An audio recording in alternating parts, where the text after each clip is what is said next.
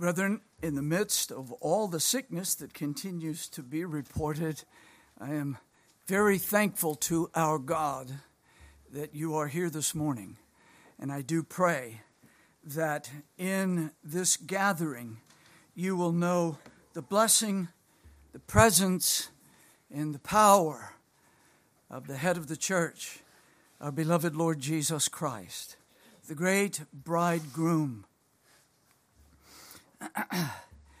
Again, I extend our warmest welcomes and our desire for the Lord's blessing upon all of our visitors this morning.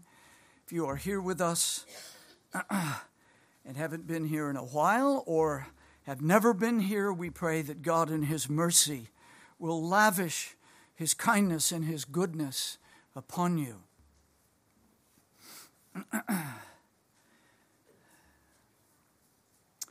I've already mentioned phones. We've had some that have uh, come in uh, later. If you have a cell phone, please check it now and make sure that it's on mute. It would be a great help to us. We all have enough distractions in our flesh. We don't need chimes going off in our pockets. I don't think that I see any visitors with little ones. So we can move right on here to the uh, to the message this morning. Please uh, open your Bibles to Acts chapter 6.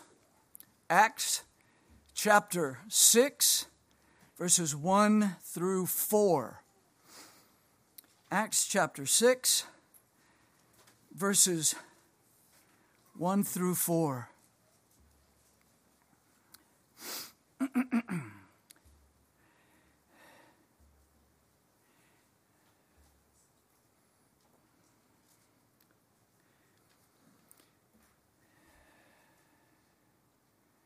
Brethren, we're about to read, we're about to hear the living word of God. Let's give our full attention.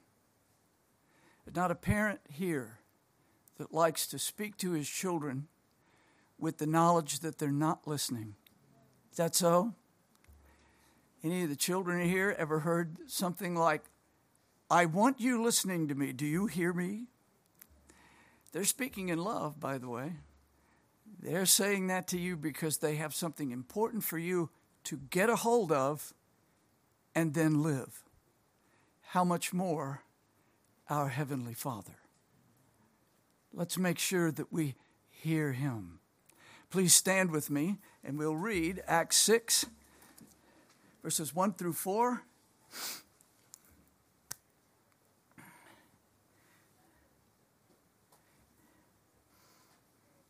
Let us read the, the words of life. Acts 6, verse 1. And these are the words of God. And in those days, when the number of the disciples was multiplied, there arose a murmuring of the Grecians against the Hebrews, because their widows were neglected in the daily ministration. Then the twelve called the multitude of the disciples unto them and said, It is not reason, it's not appropriate, it's not right that we should leave the word of God and serve tables. Wherefore, brethren, look ye out among you seven men of honest report, full of the Holy Ghost and wisdom, whom we may appoint over this business. But we, we will give ourselves continually to prayer and to the ministry of the word. Amen. May the Lord add his blessing to the reading of his word. Let's remain standing.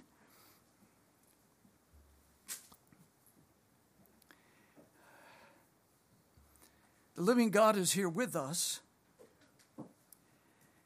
And by prayer, power of the Spirit and union with Christ, we have audience in the regions of heaven. Let's unite our hearts and our minds before the throne of grace.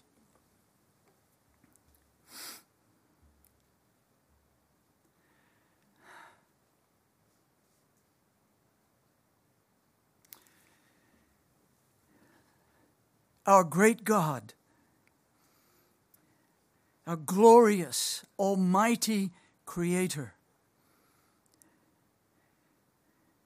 our sovereign and gracious Redeemer, our Father who art in heaven. We come into thy presence to praise and bless thee.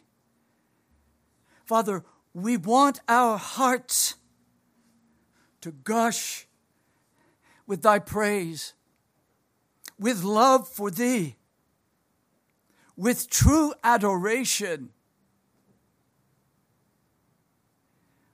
Oh, fill our hearts. Lord, these are thy beloved blood bought sheep in thy presence. And so it is around the globe. It started earlier today, it will go into later today. Father, some have finished worshiping, others are yet to. But Father, I pray with all of my heart that in every true, spirit established congregation of Jesus Christ, they have known thy blessed presence, that they have known thy blessed power in their souls,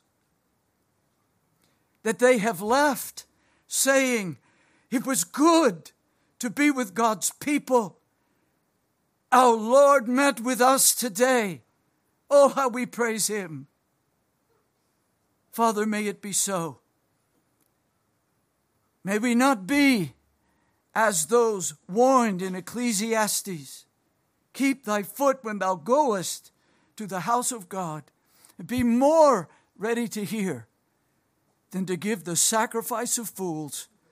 O oh God in heaven, the lost cannot but offer the sacrifice of fools. But I pray that not one of thy regenerate people here today will stand with them in the foolish crowd. That our hearts and minds would be tuned to the everlasting truth, the Spirit breathed truth of Almighty God. May the words of God come to us in whatever way we need today. Father, perhaps there are some that are tender, broken-hearted over sin or some providence. May thy word come with sweetness, with gentleness, and encourage and build up their souls. Lift up the hands that hang down. Strengthen the feeble knees. Without do that, O God. I know thou wilt do that because thou dost love thy people. Thou dost love thy people. That's why thou hast gathered us. Thy purpose is to shower down thy mercies and grace in Christ. Father, if, if thy dear children here today have sinned against thee, if they are harboring some grudge, or if there is some sin like a cancer eating away at their spiritual life. I pray with all of my heart thou wouldst pour in the balm, that thou wouldst pour in the oil and the wine of the gospel and of thy holy word. Heal, O gracious Redeemer. Father, if thy children are rejoicing, if their hearts overflow, I pray that their worship has been thus, that they sang undistracted to the great God, that they have listened and their hearts have united with all that have prayed. And Father, now I am pleading, here is thy healing word, here is thy reproving word, here is thy strong word. Meet for those that are maturing Lord, there is milk here for those that are young in the faith. Lord, I pray, oh Father, come and feed thy children by and through Christ in the power of the Spirit as this feeble vessel of dust speaks thy words. Come, Lord, make thy power known, thy saving power, thy sanctifying power Make it known. Lord God, breathe the very Spirit, the very Spirit of life upon us. And where any of us needs to repent, oh God, before we leave the building, may our hearts be yielded up to Thee in true repentance. And oh Father, where we have that joy of the love of God poured out in our hearts, may it flow out to Thy people today. May it flow back to Thee in worship, and may it flow out to Thy people. May this truly be a place where God's people come to delight, Lord, even to wallow in thy love for us and for one another. And if that is not so, correct us until it is. Now, O God, here comes thy Spirit and thy word. We need thee to feed us. We need thee to uphold us. We need thee to comfort us. We need thee to strengthen us. Thou hast told us. What good thing wouldst thou withhold if thou hast given us thy Son? Come and feed. Come, comfort, strengthen, reprove, rebuke, exhort. Whatever we need, bring it. Help this poor vessel of dust to handle thy word in a way for which I can give account in that coming throne of glory. Now, O God, we commend ourselves to Thee and to Thy grace. Come, O blessed bridegroom, and love Thy bride. In Jesus' name, Amen. Please be seated.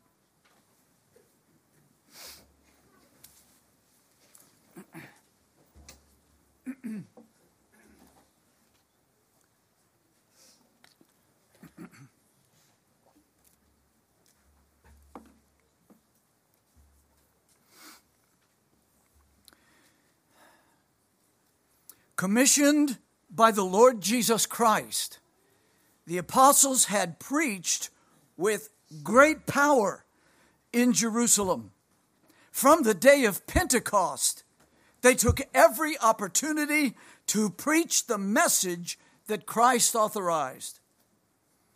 Thus it is written, and thus it behoved Christ to suffer, to rise from the dead the third day, and that repentance and remission of sins should be preached in his name among all nations, beginning at Jerusalem. We're seeing the commentary of that worked out before our eyes. The apostles preached that in the power of the Holy Spirit, and the church in Jerusalem was established and increased rapidly. That blessing also brought a problem having resolved, uh, or the, the, the, the Hebrew brethren had overlooked the Greek widows in the daily distribution of food.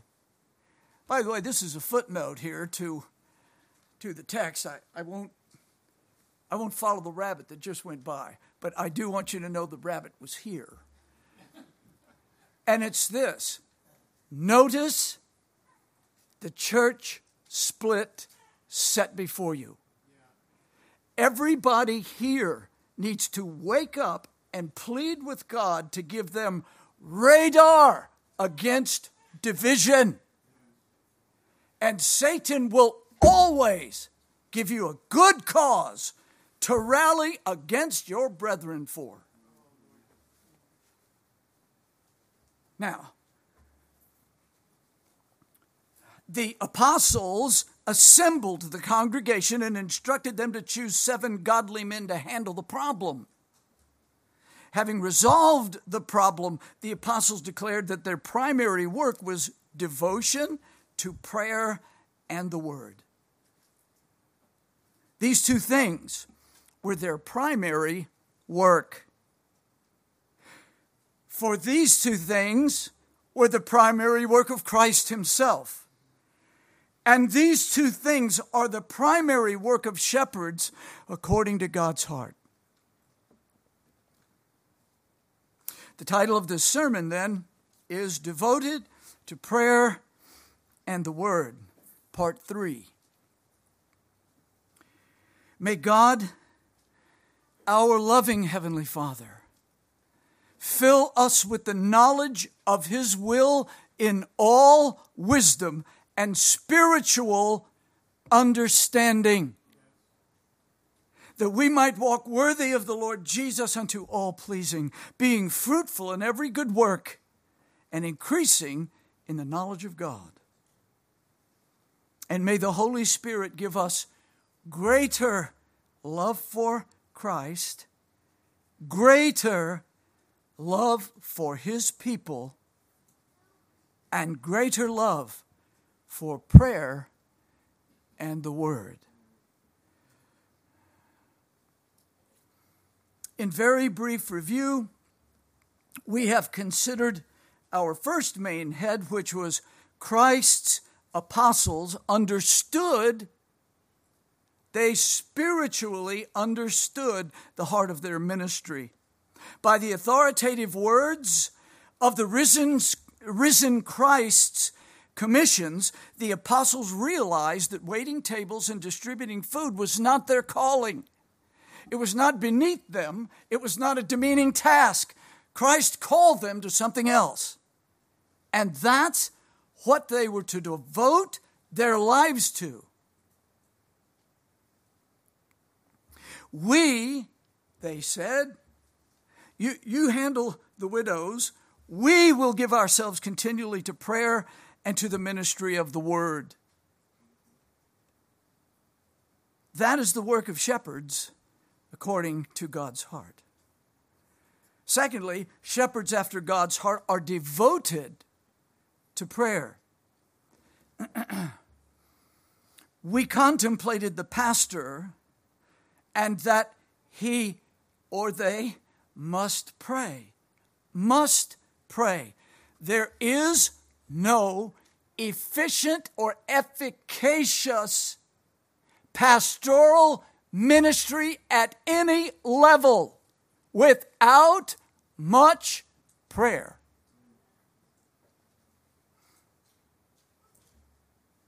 As Thomas Cobbett told us, that to wrestle it out with God on their behalf, that means the congregation's behalf, they had need to have the art of holy wrestling or prayer. You don't just walk into a ring and win a wrestling match. You've got to work out. You've got to work out hard. Because the point is to go in to the match and win.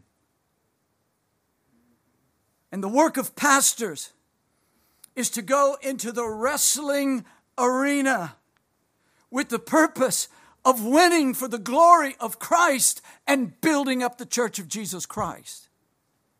And that means wrestling with their flesh. It means wrestling with the devil and his zillions of demons. And it means wrestling with the world and its seductions.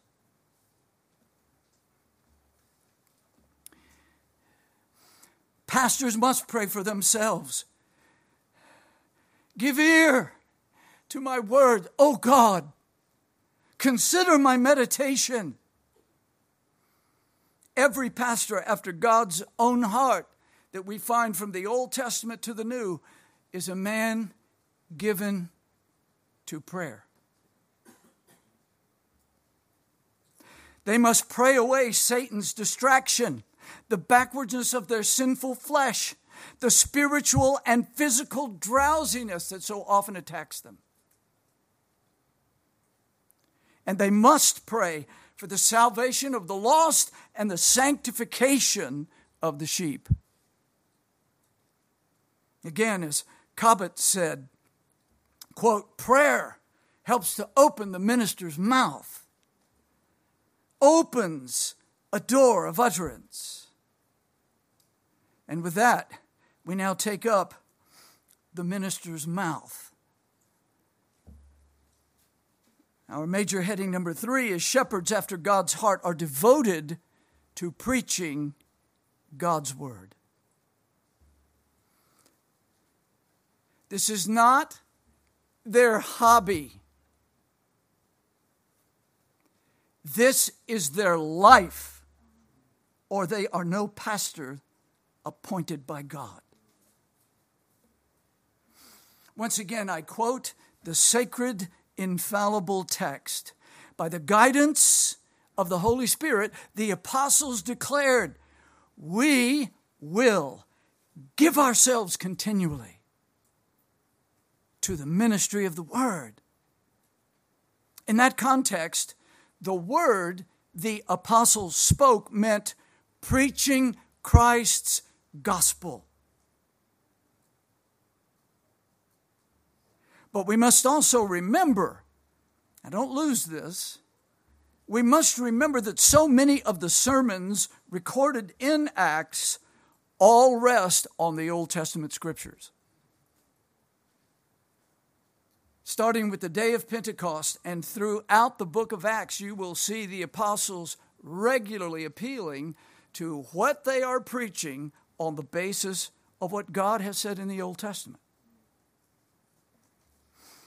The letter to the Hebrews opens with this declaration God, who at sundry times and in diverse manners spake in time past unto the fathers by the prophets, hath in these last days, I think most of you know that have been here for any amount of time, um, perhaps our visitors are unaware of this, but we've been in the last days for 2,000 years. That's not just something way off in the future. You're in the last days. He hath in these last days spoken unto us by his Son. In fact, the entire letter to the Hebrews rests on the foundation of the Old Testament scriptures and seen in the glory and the beauty of Jesus. Jesus is the interpretive element of that entire book, our great high priest,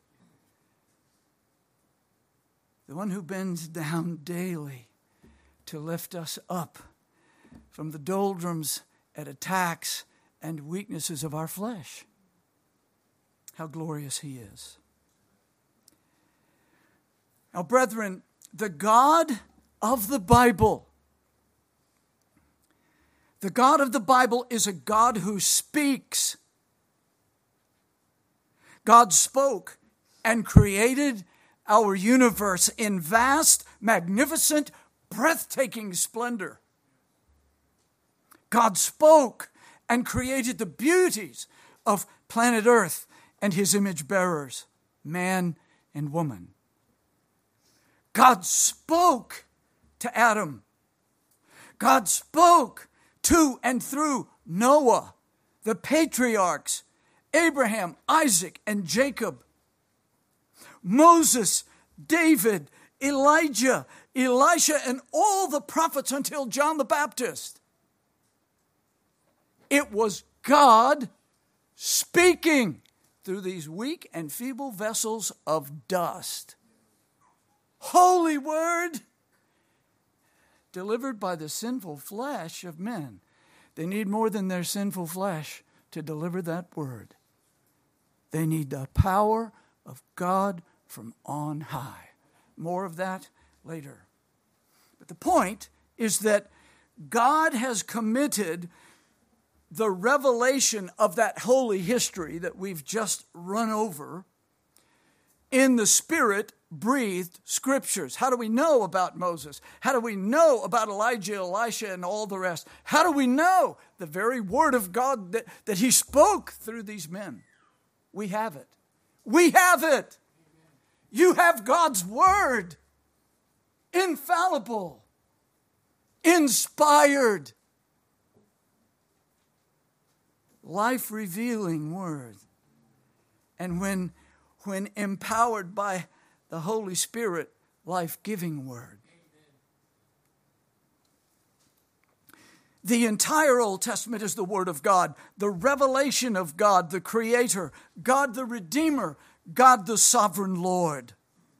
Jesus preached from that Spirit breathed Word, declared Himself the fulfillment of it, and brought new revelation that tied it all together. The Spirit filled apostles then preached the Spirit breathed word. And the apostles went forth and preached everywhere, the Lord working with them and confirming the word with signs following. People get hung up on the signs when what is focused on here is the word. The glories of Christ Jesus presented to people such as you and I.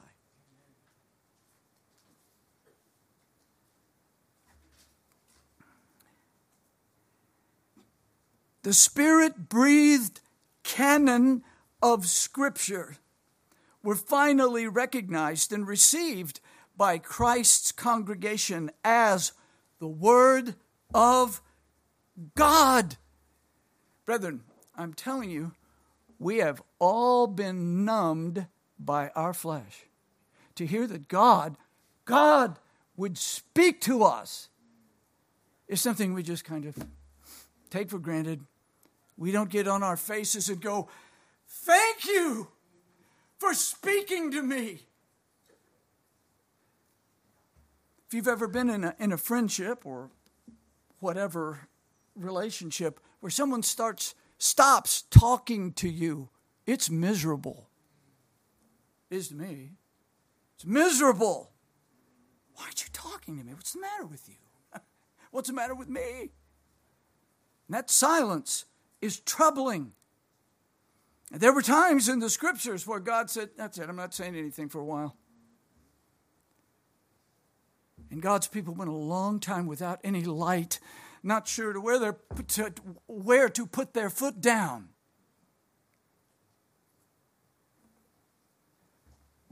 Brethren, is it surprising for you to think, and I hope you have, what if the tyranny that we see rising should say, burn the Bibles?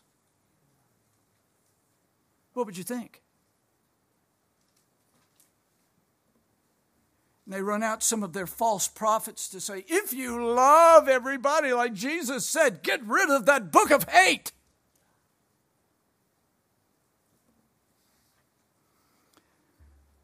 God has spoken and He's given it to us.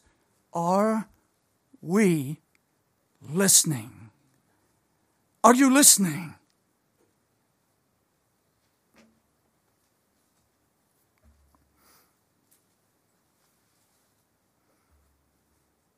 Shepherds of Christ's blood bought flocks are to preach the 66 books of the prophets, the apostles, and Jesus' spirit breathed revelation in the churches. Jesus said, I will build my church. How does that happen? If you were to say to anyone that, that still had some functioning gray matter, all these houses on the block just happened. They just popped up. There they are. I don't know how they got there, but there they are. I'm amazed. I wake up in the morning and I think, how did I get in the house that I'm in? How, where did these things come from? That would be ridiculous. It would be blindness of the greatest level. Everyone knows someone designed that. And then somebody went to work to build it. Jesus designed, listen carefully because we live in an age that does not want to believe this, designed his purpose for eternity to be carried out by the churches. The churches. The gathered, blood bought people of God that are the living stones being built into the temple of God. Oh, no, we don't need that. In fact, the church, we don't really need the church. Then you are lost. What happened on the day of Pentecost? The first thing the Lord did was add 3,000 people to a congregation. He started a congregation.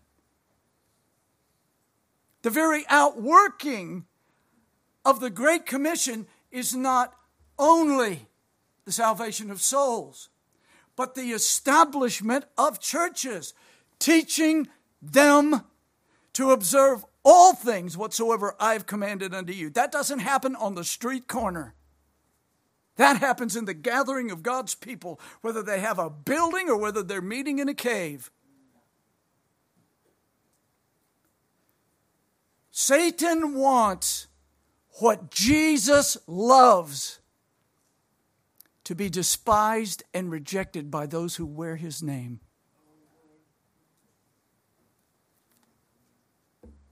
Well, the churches are full of hypocrites. Where else are you going to find them? There's no there's nothing on the face of this earth that sets a higher standard and level of living than the Word of God. Amen. Who keeps it perfectly here? Please stand up and tell us how you do it. And if you can't, then the point is made.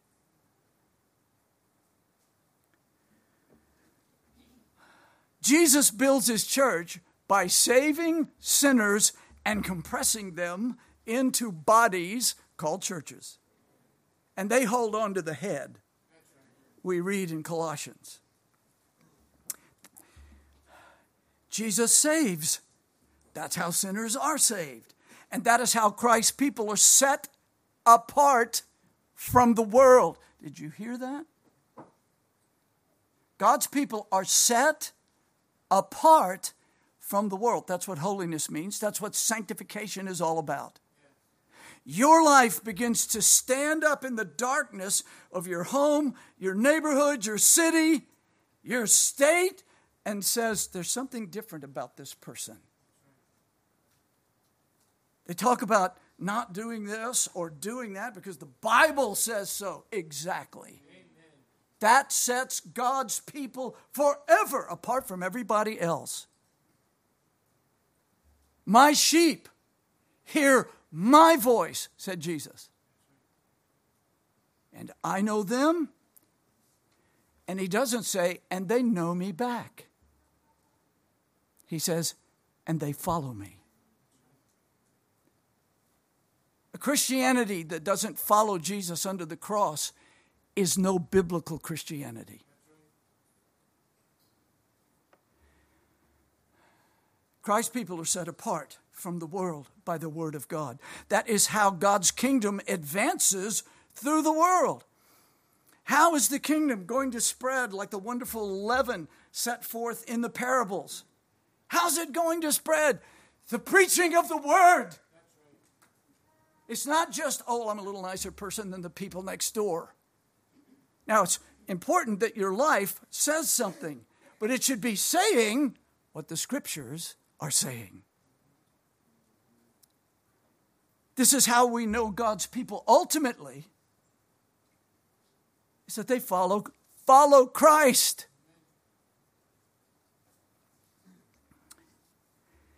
Are you getting legalistic? Go take that up with Jesus. He said, He that hath my commandments and keepeth them, he it is that loveth me. I was talking, uh, witnessing to someone this last week, and I pointed to the blessed Lord Jesus Christ. And the person said, Oh, I, I believe in Jesus. Oh, I said, Well, wonderful. I said, When we look in the scriptures, when we believe on Jesus, we learn to love Jesus. Oh, I love Jesus. I said, Wonderful. And Jesus himself said, If you love me, keep my commandments. It wasn't followed up with, Oh, I obey Jesus. Brethren, you have been sold a stinking bill of goods, often in the name of grace. You are given grace by God to cover all your sins and to strengthen you to walk according to God's word. It could not be plainer if you don't have a built in filter keeping you from seeing it.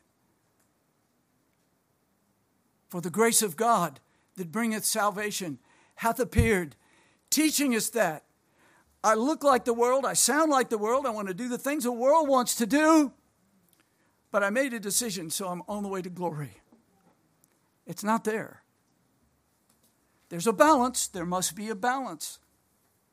But just because you call people to obey the commands of Scripture does not make you a legalist. Can it be done legalistically? Oh, it sure can.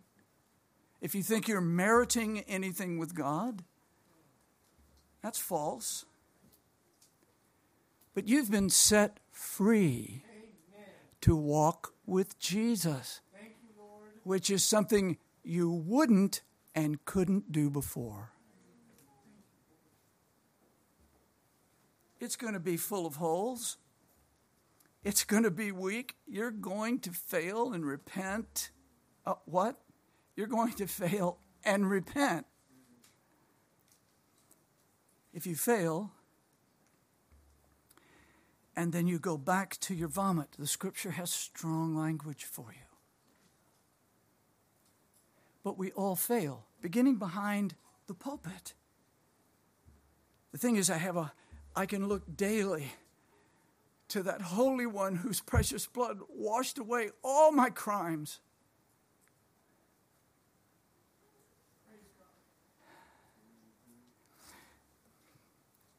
Preaching of the word is how the kingdom advances throughout the world. Are you getting the picture? God spoke. Jesus spoke through the prophets. Jesus spoke, uh, I mean, God spoke through the prophets. God spoke through Christ the Son. God spoke through the apostles, and God speaks through the elders, the pastors, according to his own heart, in the churches that he establishes.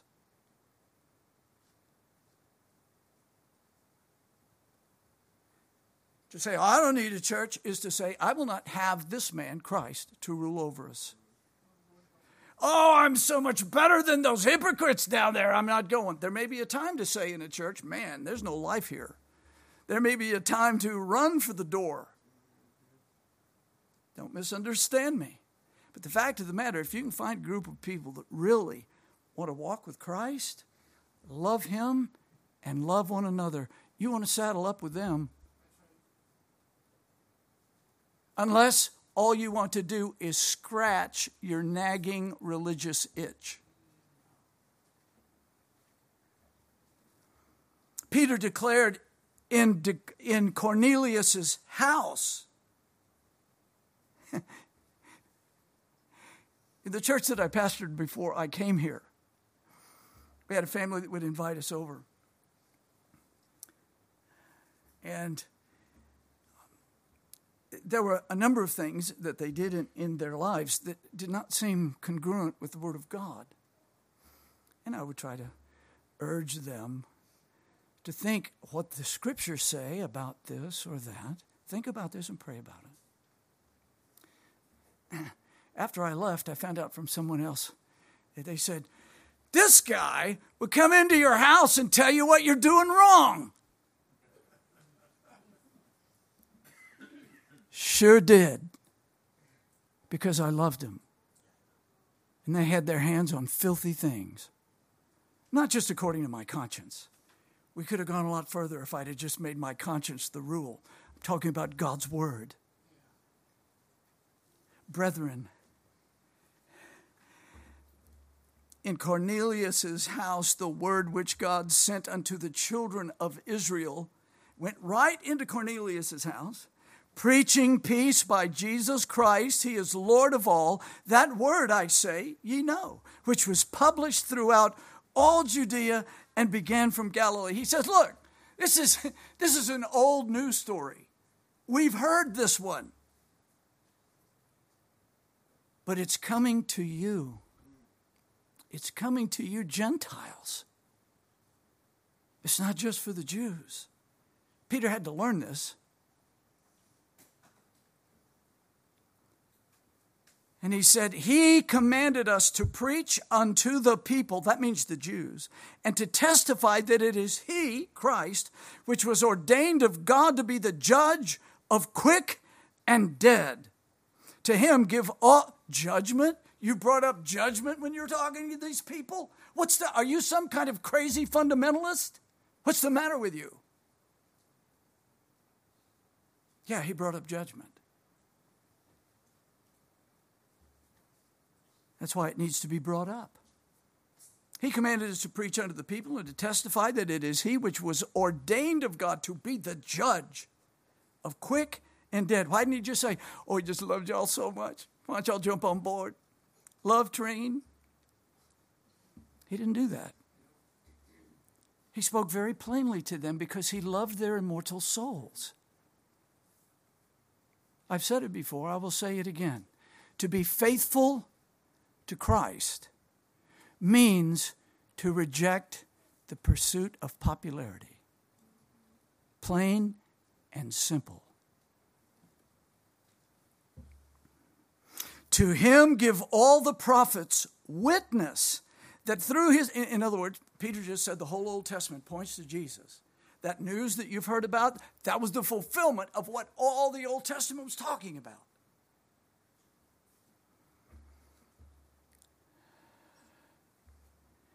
All the prophets witness. And he says that through his name, that beautiful name, whosoever believeth in him shall receive remission of sins.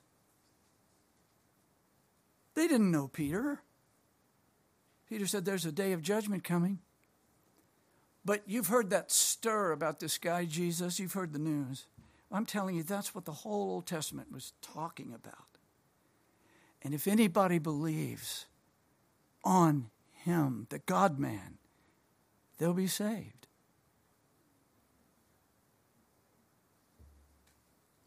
They will receive remission of sins. While Peter yet spake these words, the Holy Ghost fell on all them which heard the word. Heard what? It wasn't about a feeling, was it? He just said some kind of hard stuff. I'm not sure I like this guy very much. Your liking the messenger does not matter. Now, I'm not saying let's just all be as obnoxious as we possibly can. I mean, it seems like there are some, some preachers and other Christians that somehow think holiness is kind of on the obnoxious meter. The when it buries itself in the red, you must be really holy. And it's just you're really obnoxious. Okay, not talking about that.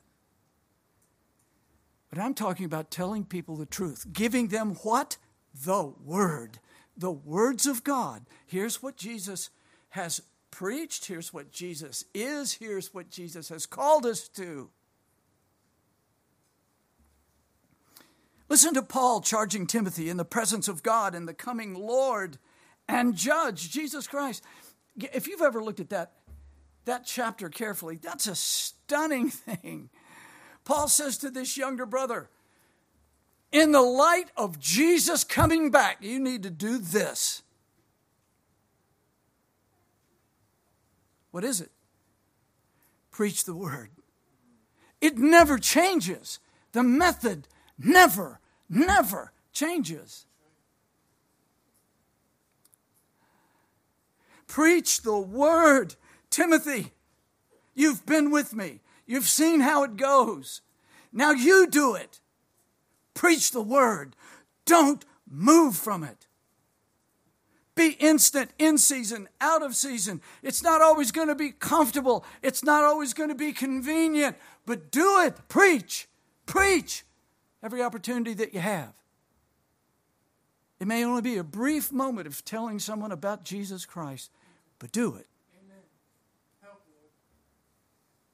Be instant, in season, out of season. Listen carefully to the words the Holy Spirit gave. First on the list reprove, rebuke, ooh, exhort with all long suffering and doctrine. Whew. Paul needs to, like, uh, get unstressed, right? Man, you're so intense, Paul. What's the matter with you? Let me tell you what the matter with Paul is. He knows that those who close their eyes in death without Christ will lie down in the flames of hell forever. And he says, Now, our work is to go in and to destroy the thinking of the world with the truth of God. That's not going to be easy. That's even more amazing when we think that Timothy was at the church in Ephesus, the one that Christ threatened taking away their candlestick. Hey, you look pretty good on the outside, y'all. You got the right confession. You got the right translation of the Bible. You all wear the same thing. You look just great. But you have left your first love.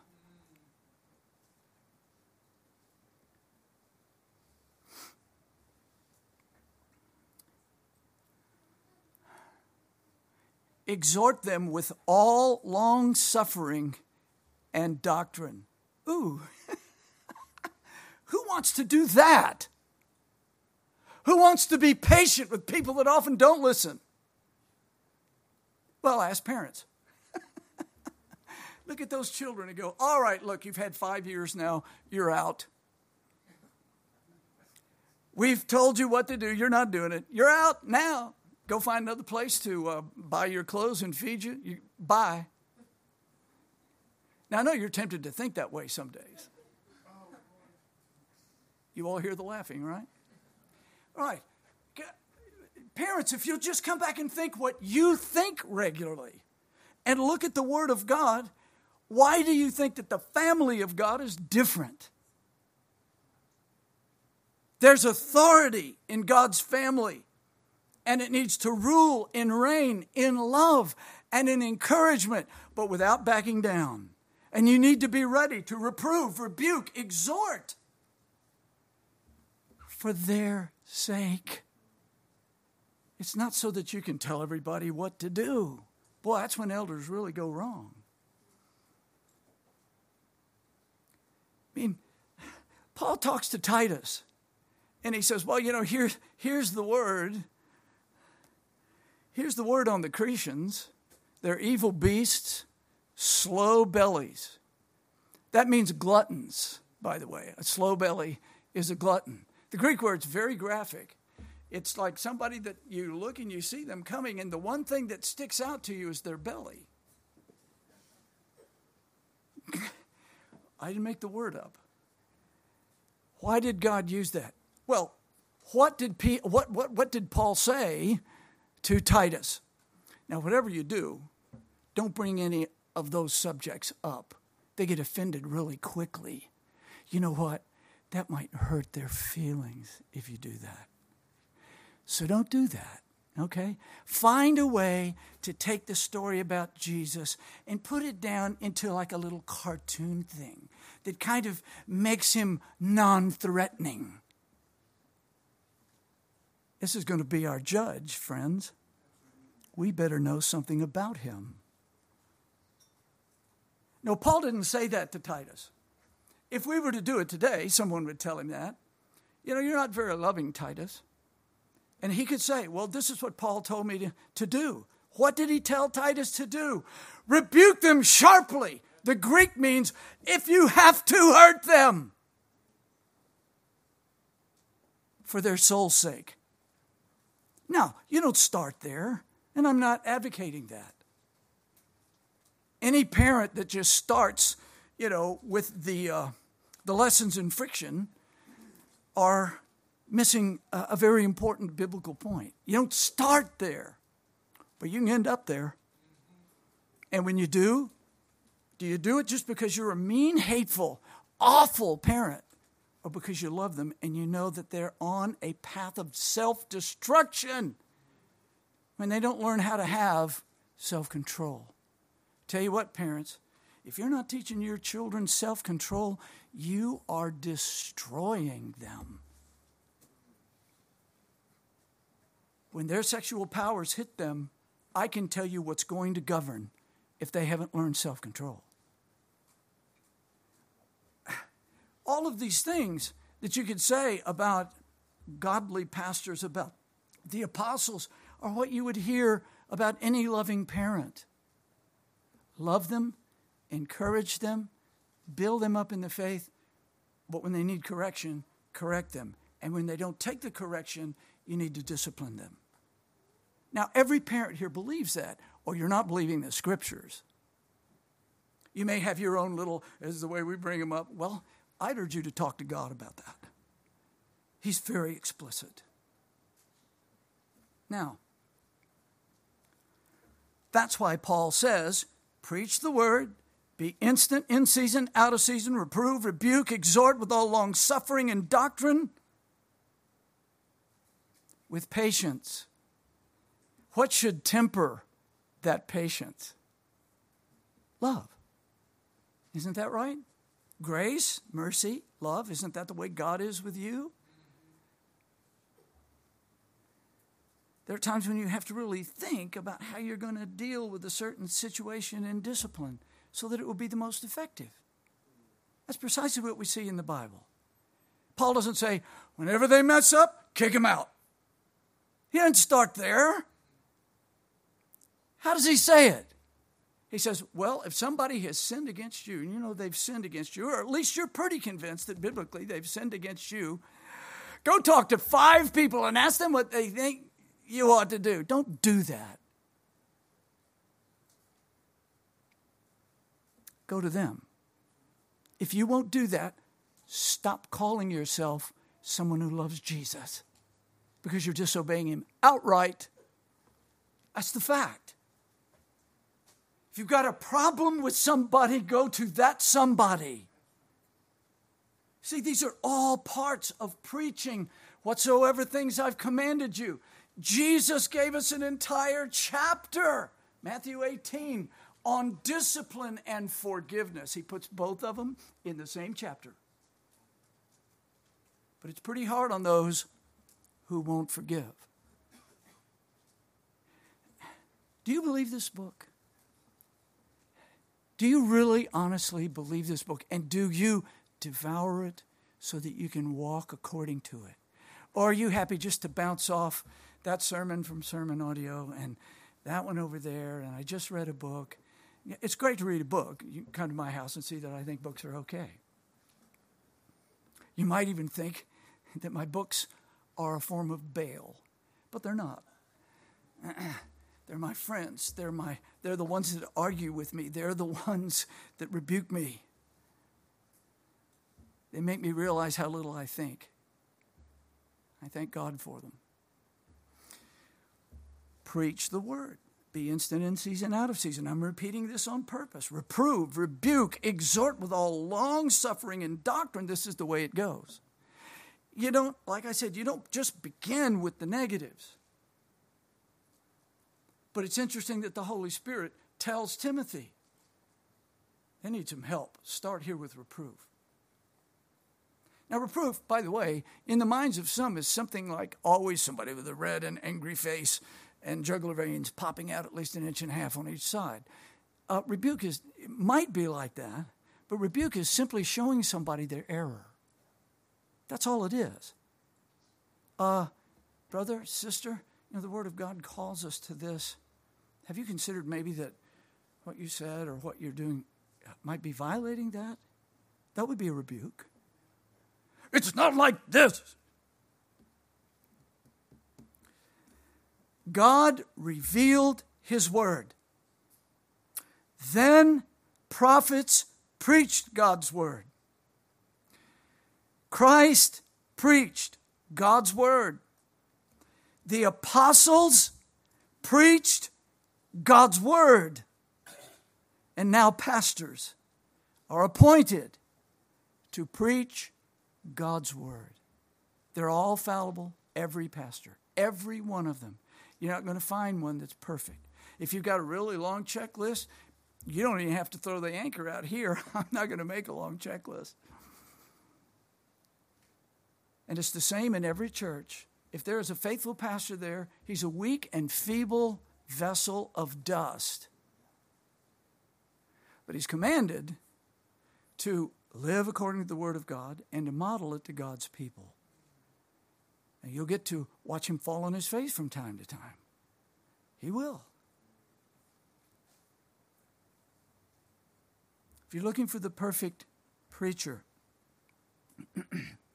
that's called heaven. It's not here. So, it's the preaching of God's word, beginning with God and down through the ages. One program preach the word, preach the word, tell people what God says, tell people what God is like, tell what God has done to save sinners from their sins. Now, I, want to repeat this. This is something of a summary. Christ was the greatest preacher that ever lived. He was the perfect preacher. He is the perfect preacher. His word still preaches. But all the rest of us that handle it need help. We need prayer. By the way, pastors preach for the glory of God. They should. If they just want a following, hey, get your own TV show, get your own radio show, and get groupies. That's what a lot of them do. Make sure you're checking how you're doing on the hit parade with SermonAudio. Make sure you're checking how many downloads you got.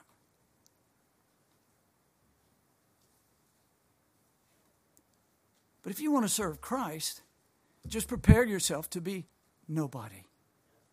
That's it. Just nobody. I'm just serving the Lord. And if He'll use me, I'll do all I can to bring Him glory. So, Pastors preach for the glory of God, not for themselves, not to get a following, not to see their name in lights, not to be the one who sells out all the conferences and everybody's got all of his tapes. Oh, just like the world. Hmm. No, they preach for the glory of God, the salvation of sinners, the sanctification of the saints, the building of Christ's churches, and the advancement of God's kingdom throughout the nations of the world. That's what they're about. That's what real elders, real pastors are about, because that's what the book says. Period. Well,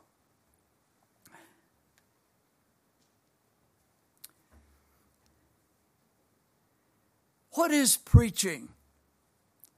Considering our time, I will not finish this heading, but I will I will give you a start. What is preaching?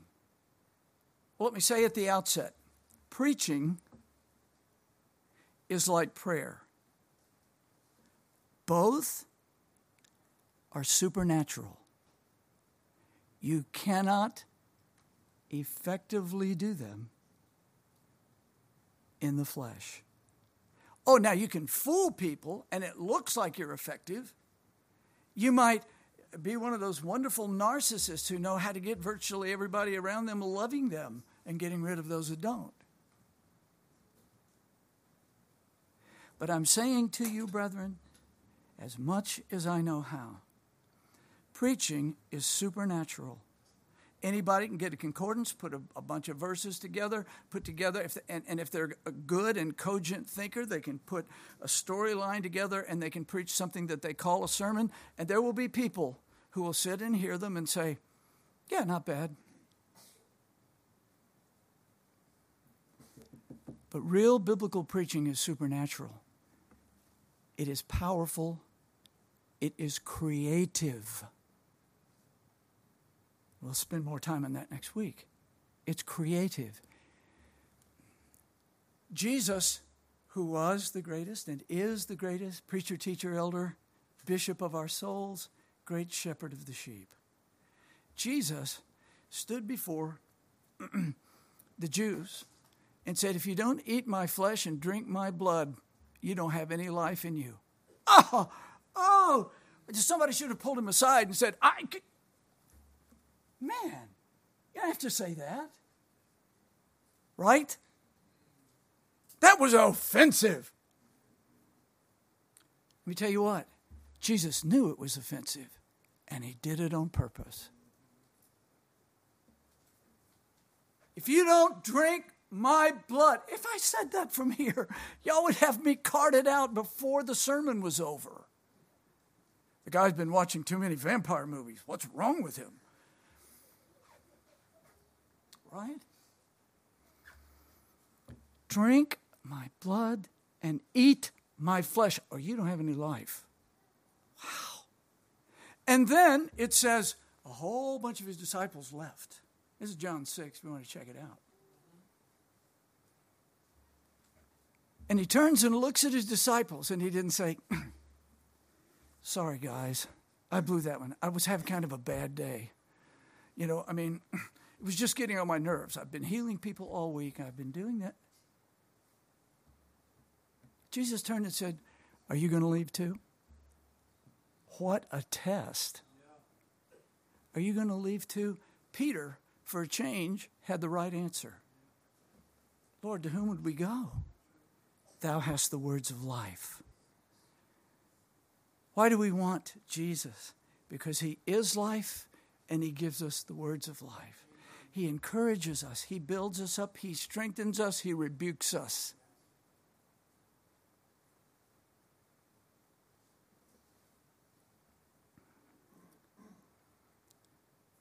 So, what is preaching? What is it? Well, um, uh, you know, a guy gets up there and talks for a short time or a long time, kind of like the first one. What, what, what is preaching? Well, let's just start with this. John R. DeWitt answers, quote, This is not an easy question to answer. That's right. It isn't. It isn't. The subject is large, he says, complex, and glorious all at the same time. The old definition of preaching is still a good one. Preaching is the exposition and application of the Word of God. Close quote. That's a good short definition. You say what this book says, and then you apply it to men and women's souls. It's more than that, but that's, that's an adequate old definition. People still trying to define it.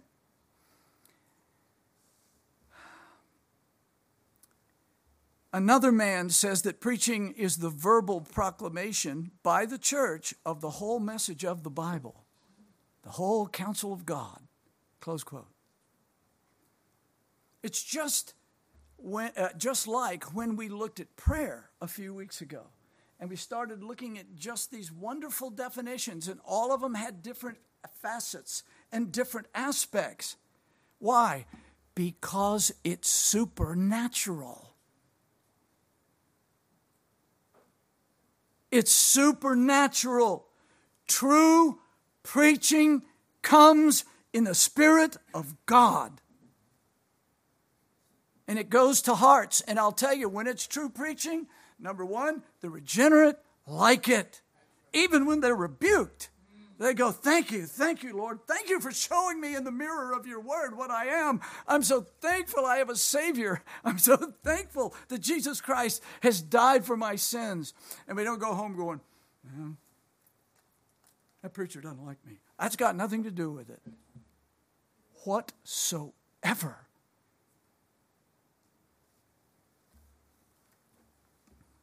Preaching is taking the Word of God and it's applying it to people. And when you apply it to people, the regenerate will be thankful. the worldly will be displeased, and the hypocrite will find another church, generally. Because we're all, everybody would, everyone that says you're a Christian here, you'll say, I'm a sinner, right? I'm a sinner. Oh, you don't have to remind me. Let, let me just let me just look to Jesus and be okay. You're not okay. I'm not okay. You need a Savior all day, every day. Not just, oh, when my feelings are hurt or when I'm bummed out. Not just when I've failed, oh, I've failed. People are not going to think I'm spiritual. every time I make a mistake, which is regularly, I don't mind telling the staff, oh, and you thought I was perfect. Sorry to let you down. They know better. Brother, are you getting this? Preaching is something that God lovingly gives his people because they all need correction all the time. And they all need comfort all the time. They all need to be encouraged to walk in the faith. They need to have joy, unspeakable and full of glory. And they also need to have times when they realize, I have been sinning against God and I need to repent. All of it, it all goes together. It's not either or. It's never either or when it comes to the Christian life, except either you're a Christian or you're not. There's not any, uh, there's not any other option. So, preaching, brethren, is something that's hard to define. But let me say one last thing. Actually, two. Let me say this. I'm going to jump down here in my notes because I want you to think about this. we'll come back to this heading, God willing, next week if the Lord so permits. But the issue of preaching is the most important act of a pastor as far as the sheep go. Now, the most important act, in my opinion, as I said last week, is prayer because it is prayer that opens the preacher's mouth. It is prayer that gives him the things to say. It is prayer from which he gets his text and he gets his light from God. He gets his encouragement. He gets his strength. He gets his own rebukes.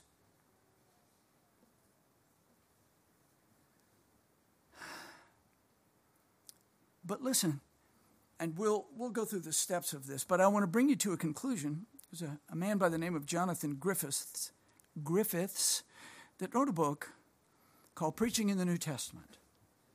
And it's a biblical theological study. He takes the idea of, of preaching and, and looks at it bird's eye view throughout the whole scripture, but comes especially to the New Testament and he begins to show what New Testament preaching really is. Listen, listen to what he says here.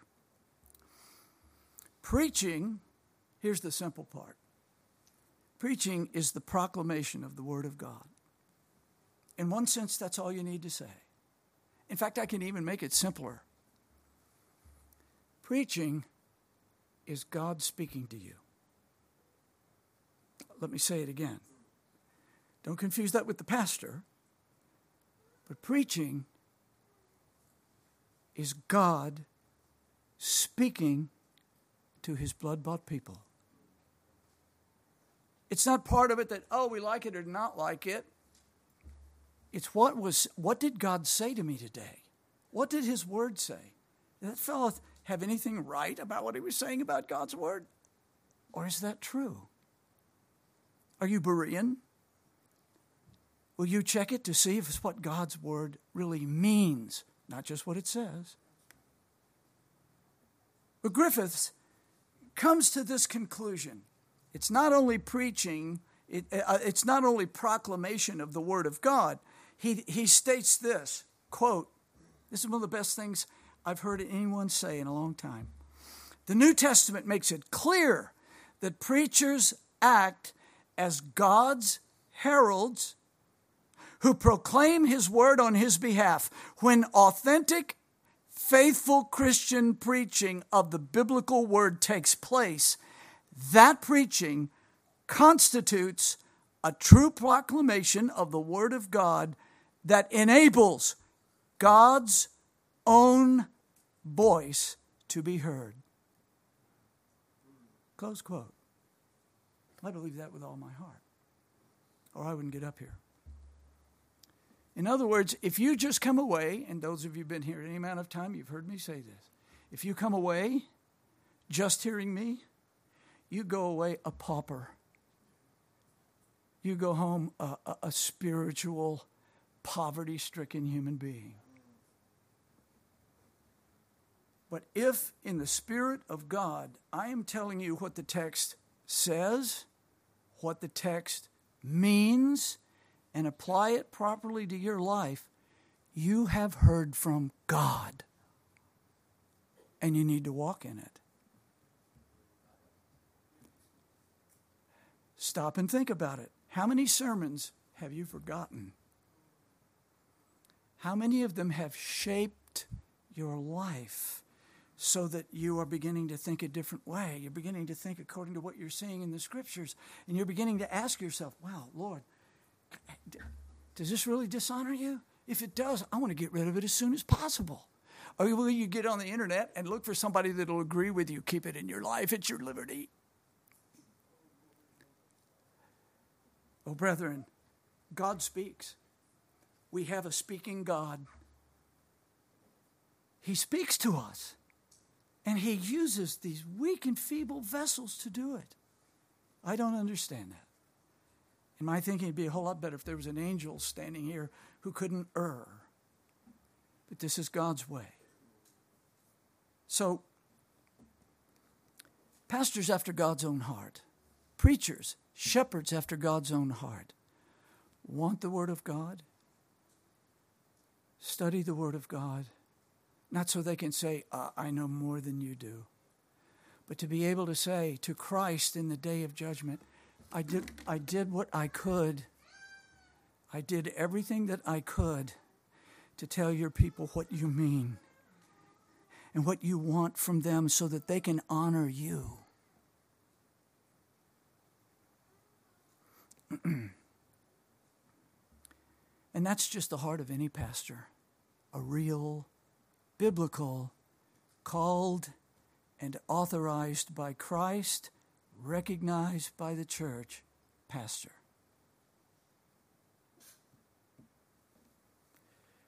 So, let's think about those things. Talk about them at lunchtime today. Think about your own reading and study of the Word. Think about your relationship to Christ, not according to how you feel today, but according to what the Word of God says. And if you're not clear, then there are people you can talk to and fellowship with and ask. Brethren, as we look for an elder, we ought to be able to see the sparks of this at the very least in him. Someone who cares for the souls of people at the cost of their friendship. that being said, we want our eyes always turned to the Lord Jesus Christ. I didn't get to that part. We'll get to that next week. You will find that more edifying and encouraging, I hope, but the fact of the matter is, the things that are said before you here today are very important. You either heard God today or you did not. If you did, what will you take of what He said and say, I'm going to do what I can in prayer to live this? That's what we're here for the glory of Christ, the education of his people. Amen. Father, I thank you for your goodness. I thank you for your grace. I thank thee for thy holy word. It is beautiful, it is full, and this whole thing of preaching is so very difficult, Lord. I, need every every bandage, every supplement, every medication spiritually to make this preaching better. But oh God, it comes through such a weak vessel. But I pray with all of mine heart, Lord, that thou wouldst help thy people to go home and think, oh, what did God say to me today? And I pray it in Jesus' name. Amen. Please stand with me.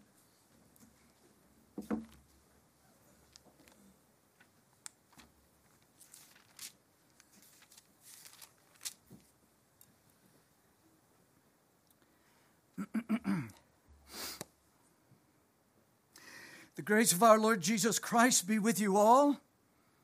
Now to him that is of power to establish you according to my gospel and the preaching of Jesus Christ according to the revelation of the mystery which was kept secret since the world began, but now is made manifest and by the scriptures of the prophets, according to the commandment of the everlasting God, made known to all nations for the obedience of faith. To God only wise be glory through Jesus Christ forever. Amen. Let's go in the name of the Lord Jesus.